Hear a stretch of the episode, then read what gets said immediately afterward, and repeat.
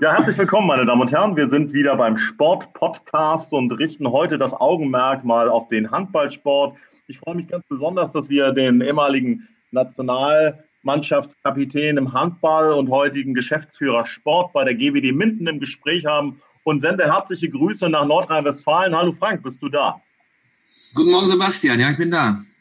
Großartig. Frank, äh, wir haben besondere Zeiten und äh, lass uns doch erstmal ein bisschen ähm, auch über das Private plaudern. Wie geht es dir? Was haben die letzten zehn Wochen mit dir gemacht?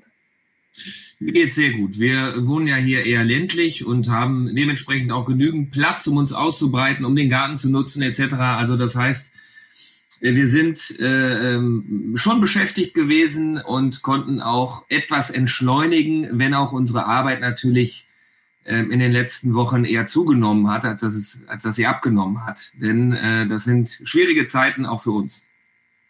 Du sagst es, ich höre das jetzt auch an vielen Stellen, dass im Prinzip diese Krisenzeit, diese Pandemie für viele, auch gerade Sportfunktionäre und Sportvereine, eher mehr Arbeit bedeutet. Also, dass das Thema Kurzarbeit jetzt nicht wörtlich zu nehmen ist.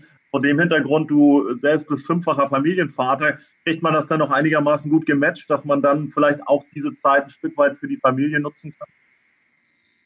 Ist alles eine Frage der Organisation. Ähm, also wenn ich für die Familie da bin, bin ich für die Familie da. Dann äh, steht das Telefon auch mal still. Ähm, meine Frau kümmert sich komplett um die Kinder und macht das Homeschooling, betreut es. Ähm, und das ist schon eine Riesenaufgabe. Ähm, insofern hat sie eher abspecken müssen, als dass ich ähm, habe sagen müssen, ähm, okay, ich mache jetzt mal etwas weniger oder trete einen Schritt zurück das bleibt dann ja doch häufig bei den Frauen hängen. Bei uns ist es zumindest so. Ähm, und das ist eher für meine Frau eine, eine sehr anspruchsvolle und unbefriedigende Situation, weil sie im Job kürzer treten musste. Ähm, das ist bei mir nicht möglich gewesen und insofern ähm, habe ich mich natürlich mehr um den Job kümmern können und habe mich mehr drum gekümmert. Und wenn dann Zeit für die Familie da war, dann haben wir die aber auch komplett genutzt und komplett genossen. Ja, das klingt gut und äh, ihr seid hoffentlich auch alle gesund. Wir sind alle gesund, ja. Wir haben ähm, allerdings auch wirklich kaum soziale Kontakte ähm, hier zu Hause. Ähm, wir haben halt keine Nachbarschaft und gehen auch nicht mal, wenn wir vor die Tür gehen, dann treffen wir auf keinen Bekannten. Also das minimiert sich, reduziert sich wirklich einzig und allein aufs Einkaufen dann. Okay. Ja, Frank, ähm, Geschäftsführer Sport, lass uns da doch mal kurz drauf schauen. Wir kennen uns ja schon ein paar Jährchen. Ich kann mich erinnern, du hast äh, viel auch in der Wirtschaft nach deiner aktiven Laufbahn als äh, Leistungssportler gesehen, hast äh, auch bei uns mal ein Trainee-Programm durchgezogen, hast dich in der Kommunikation gefummelt, hast fürs Fernsehen gearbeitet. Wie bereitet man sich denn als Geschäftsführer Sport auf so eine Krisensituation vor? Äh, kann man das überhaupt? Was konntest du auch aus dem, was du alles erfahren hast vorher, mitnehmen und, und nutzen, um jetzt auch in dieser Krise für euren Verein, für die GWD Minden ähm, gut aufgestellt zu sein? Ich glaube, auf so eine Situation konnten wir uns alle nicht vorbereiten, beziehungsweise haben dies nicht getan. Ähm, wir sind ja relativ schmal aufgestellt ähm, in, in ähm, Handballvereinen, ausgegliederten Kapitalgesellschaften. Sind schmal aufgestellt, ähm, weil wir uns auch aber wir nicht über das dementsprechende Budget verfügen ähm, und die Arbeit dementsprechend dann auch nicht so splitten. Da sprechen wir über eine Geschäftsstelle, die ähm, vier, fünf Mann äh, stark besetzt ist. Ähm, und insofern ist das Risikomanagement natürlich äh, nicht so ausgebildet, wie man das von großen Konzernen kennt. Ich glaube, das ist äh, allen klar. Ähm, das Zweite ist, so eine Pandemie, ähm, darauf sich vorzubereiten. Ähm, diese Frage würde ich mal gern auch großen Konzernen gestellt wissen, ähm, wie die sich darauf vorbereitet haben und ob sie sich überhaupt darauf vorbereitet haben. Ähm, ich glaube, das konnten wir uns alle vor, vor einem Jahr noch nicht vorstellen, ähm, was in diesem Jahr passiert, auch in Deutschland passiert, was weltweit passiert. Das ist eine einmalige Situation. Ähm, natürlich kramt man dann auch immer wieder in der Geschichte und, und liest etwas über die spanische Grippe, ähm, es gibt äh, so ein Dokument der Bundesregierung, die dann eben genau diesen Fall beschreibt und was man dann tun müsste und dass es eine zweite Welle geben würde, Infektionswelle. Ähm, all das ist natürlich präsent jetzt und ähm, ich glaube, wir hoffen alle darauf, dass dies nicht, nicht ähm, passieren wird und dass wir also den schlimmsten Part sozusagen hinter uns haben, denn ich glaube, dass werden ganz, ganz viele Arbeitnehmer oder Unternehmen dann auch nicht, ähm, auch nicht gebacken bekommen und verpackt bekommen. Ähm, ich glaube, äh, das hat schon sehr, sehr viel wirtschaftlichen Schaden zumindest angerichtet bis heute. Und was wir im Moment machen im Sport, äh, wir gehen davon aus, äh, dass die nächste Saison problemlos starten wird, wenn auch natürlich mit Einschränkungen, gerade was Zuschauer anbelangt. Ähm, aber im Grunde genommen gehen wir davon aus, dass wir eine gesamte Serie spielen können und schieben so ein bisschen das Problem weg. Ja. Oder schieben es zumindest auf, denn wir können uns alle nicht vorstellen, dass wir jetzt noch ein Jahr lang ohne Zuschauersport sein sollen, denn das ist natürlich alles existenzgefährdend. Klar, klar. Ähm, wie viel Sportler steckt denn in dir noch, wenn es darum geht, dass du natürlich auch mit deinen äh, Spielern mitfühlst? Äh, wie geht es denen? Wie ist da der Austausch? Also wie, wie, müssen wir uns das vorstellen, auch gerade diejenigen, die jetzt vielleicht nicht permanent vor Ort sind? Äh, wo ist die Mannschaft jetzt? Die Mannschaft trainiert in Kleingruppen ähm, oder individuell, wie du es ähm, erwähnt hast. Einige sind in ihrer Heimat. Wir haben ja auch ausländische Spieler, ähm, die auch gerade in dieser Phase gesagt haben, wo, ähm, wo der Shutdown also begonnen hat und wo gar kein Training möglich war, noch nicht mal ein Zusammentreffen. Ähm, die waren, äh, die sind dann zu ihren Familien gefahren, was absolut verständlich ist. Ähm, und die haben zu Hause trainiert. Ja, die haben sich ein Fahrrad gekauft, ähm, also so eins, was man sich ins Wohnzimmer stellen kann und haben sich dann so gut wie es eben ging bewegt und haben auch Krafttraining zu Hause gemacht auf dem Balkon, haben von uns dann ähm, dementsprechendes Equipment mitbekommen. Ähm, und heute ist es so, dass sie dann auch wieder in kleinen Gruppen trainieren dürfen, ganz einfach, damit sie auch wieder ähm, wieder die Schulter mobilisieren, denn im Handballsport ist es ja auch wichtig, ähm, das weißt du, dass man den Ball auch wirft. Ähm, und insofern muss man natürlich auch mal so handballspezifisches Training, so zumindest in den Anfängen, muss man wieder aufnehmen, damit, wenn es dann wieder losgeht, und wir sprechen hier von einer Vorbereitung, die Mitte Juli dann starten werden wird, dass man nicht bei Null anfängt, sondern sich zumindest für diese Vorbereitung auch vorbereiten kann. Denn ähm, das kann sich jeder vorstellen, wenn man so drei, vier Monate einfach mal gar nichts macht, dass dann die Gefahr, dass man sich wieder erneut oder dass man sich verletzt, dass die enorm ist. Ja. Ähm, und insofern müssen wir uns für diese Vorbereitung vorbereiten ähm, und haben da auch eine Fürsorgepflicht in gewisser Maßen für unsere Spieler. Allerdings sind sie selber in der Verantwortung, dass sie sich so fit halten und dass sie sich ähm, ja darauf vorbereiten, ähm, dass sie das selber regeln müssen. Und das können sie auch. Und du hast es auch angesprochen, Kurzarbeit. Natürlich bedeutet Kurzarbeit auch, ähm, dass wir ihnen keine Trainingspläne mitgeben, dass sie eben komplett auf sich alleine gestellt sind. Es gibt dann Trainingsempfehlungen, wenn sie das möchten, ähm, und das setzen sie dann um, aber es gibt keine Weisung von uns, mhm. ähm, denn die Spieler waren auch teilweise auf, auf Null gestellt. Das heißt, ähm, sie waren komplett zu Hause und wir waren ähm, wir haben überhaupt nichts mit den Spielern gemacht.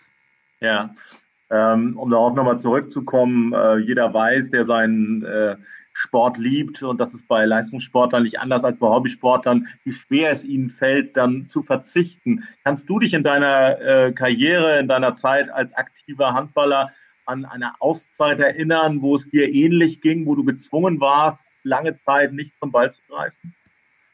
Ja, das war natürlich in diesen Phasen der großen, der schweren Verletzungen, ähm, beiden Kreuzbandrisse der Fall. Allerdings war ich da immer äh, quasi mit dabei und äh, musste mich ja auch dementsprechend wieder vorbereiten. Mhm. Das heißt, ähm, nach der OP ging es dann halt mal zwei, drei Wochen, äh, war mal weniger los und äh, natürlich konnte ich nur liegen.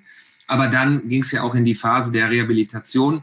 Ähm, und dann habe ich ja teilweise am Tag auch acht Stunden trainiert. Ähm, zwar kein Handball trainiert, ähm, das ist klar, aber trotzdem trainiert und war unter Leuten, war in der Physiopraxis, ähm, war auch beim Training dabei. So, und dann fing es auch so langsam wieder an, nach, nach ähm, ja, schätzungsweise drei Monaten, so leichte Bewegungen dann auch wieder in der Halle im Rahmen eines, eines Reha-Programms, nicht mit der Mannschaft, aber zumindest war ich auch immer wieder mit dabei. Ja. Ähm, das waren so die längsten Phasen, aber das ist nicht vergleichbar mit dem, was jetzt passiert ist. Ja, ich würde gerne noch abschließend einen Vergleich ziehen, auch wenn er mit Sicherheit wirtschaftlich komplett hinkt. Äh, ich, mir geht es eher um die inhaltliche Komponente. Beim Fußball spricht man jetzt davon, dass äh, diese Pandemie und diese Krise durchaus, das wird man sicherlich erst in einigen Monaten dann äh, genauer sehen oder vielleicht sogar erst in ein, zwei Jahren, einen reinigenden Charakter haben kann, dass äh, Dinge nicht immer weiter in eine Richtung sich entwickeln, die dann für den Sport nicht, nicht gut äh, sind. Kannst du dir für den Handballsport ähm, auch einen positiven Effekt äh, vorstellen, den diese Krise mit sich bringt? Oder ähm, fällt es dir schwer, da irgendwie Fantasien zu entwickeln, an welcher Stelle jetzt auch dieser Shutdown und dieses Runterfahren möglicherweise auch für, für den Handballsport äh, zumindest mal Chancen mit sich bringt? Ja, selbstverständlich gehen auch wir einen Schritt zurück und wird das auch Auswirkungen auf die Spielergehälter haben. Ähm, das Rad dreht sich jetzt nicht weiter, sondern, sondern geht ein Stück weit auch zurück und das wird auch ähm, das wird auch anhalten. Ja? Ähm, ich gehe nicht davon aus, dass wir in zwei Jahren wieder an dem Punkt sind, wo wir vor der Saison waren, ähm, sondern das geht auch ein Stück weit zurück. Denn letztendlich hängen wir am Tropf unserer Sponsoren äh, viel, viel mehr noch als im Fußballsport der Fall ist. Du hast es angesprochen, der Vergleich hinkt. Ähm, unsere Zuschauereinnahmen machen nur einen Bruchteil von unserem Budget, von unserem Gesamtumsatz aus. Das heißt, wir hängen da an der Nadel von einigen großen äh, Partnern, aber auch vielen kleineren Partnern. Und inwieweit die betroffen sind von der Krise, das wird sich ja erst noch zeigen. Ähm, Im Moment haben wir positive Signale ähm, und, und bleiben auch alle, fast alle Unternehmen dabei und, und verzichten auch auf ihren, ja, auf, auf äh, teilweise auf ihre ähm, Anteile und ähm, auf das, was ihnen entgangen ist in der letzten Saison. Und das finde ich ganz toll. Das zeigt ja auch, ähm, dass wir eine große Solidargemeinschaft sind. Ähm, und das ist auch wichtig für uns. Genauso wie die Spieler ja auf ihren Teil verzichten. Ähm, und ich finde, das ist ein sehr, sehr gutes Zeichen. Aber inwieweit das jetzt für die Zukunft ähm, reicht und in der Zukunft aussieht, ich, das ist ganz schwierig zu prognostizieren, glaube ich. Aber ähm, ich glaube schon, dass wir nicht davon sprechen können, dass wir in zwei Jahren wieder da sind, wo wir schon mal waren, sondern dass das jetzt wirklich auch einen, einen reinigenden äh, Charakter hat und sicherlich auch äh, die Teams etwas enger zusammenrücken lässt. Gerade in der Kooperation, in der Kommunikation untereinander ist in den letzten Wochen sehr, sehr viel passiert. Mhm. Ja. Ähm, abschließend wollen wir ja gerne mit was Positivem enden. Ähm, GWD ist ja auch in, den, in, der letzten Zeit durchaus auf einem guten Weg gewesen. Es gab sportlich durchaus auch sehr gute Momente. Was äh, kannst du den Handballfans, den GWD Minden-Fans mit auf den Weg geben, was ihnen Hoffnung machen kann und wird für die Zukunft auch rein sportlich und äh, mit Blick auf die kommenden Monate? Wir hoffen alle darauf, dass wir im September, ähm, spätestens im Oktober starten können mit der mit der Saison. Inwieweit dann Zuschauer zugelassen werden, das wissen wir alle nicht, aber wir bereiten uns darauf vor, einen Teil der Zuschauer im Rahmen eines ähm, Hygienekonzeptes dann auch in die Halle zu bekommen. Das ist ja unsere Aufgabe momentan. Da erfahren wir Unterstützung von der HBL, die selbstverständlich ähnlich, ähnlich wie die DFL das getan hat, ein Hygienekonzept vorbereitet.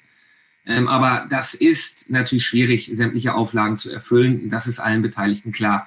Ich hoffe darauf, dass wir ähm, relativ kurzfristig schon auch wieder mit einem Teil Zuschauern an den Start gehen können. Ähm, in der nächsten Saison haben wir 20 Mannschaften in der Bundesliga, das heißt, wir werden nochmal vier Spiele mehr haben, vier Spieltage mehr. Es wird eine ganz interessante Saison werden mit vier Absteigern, sportlich herausfordernd. Ähm, und äh, auch wir haben wieder einen kleinen Umbruch ähm, im Kader zu verzeichnen. Mare Michalzik als, ähm, als unser Aushängeschild ähm, geht nach Berlin. Den müssen wir ersetzen. Mhm. Ähm, da arbeiten wir momentan noch dran, weil natürlich in den letzten drei Monaten das Rad komplett stillstand, ähm, was Neuverpflichtungen anbelangt. Und da sind wir dabei, ähm, einen Ersatz zu finden. Äh, wir freuen uns auf Juri Knorr, ähm, auf seine Entwicklung, die er jetzt schon genommen hat in seinem ersten Bundesliga-Jahr. Und im nächsten Jahr wird er natürlich dann in diese ähm, Rolle des Marian reinschlüpfen müssen. Äh, da werden wir ihn unterstützen, ähm, so gut wie wir es können. Ähm, darauf können wir uns sicher freuen und äh, wir können uns darauf freuen, dass wir den Tempohandball forcieren, den wir in den letzten zwei Jahren ausgebildet haben.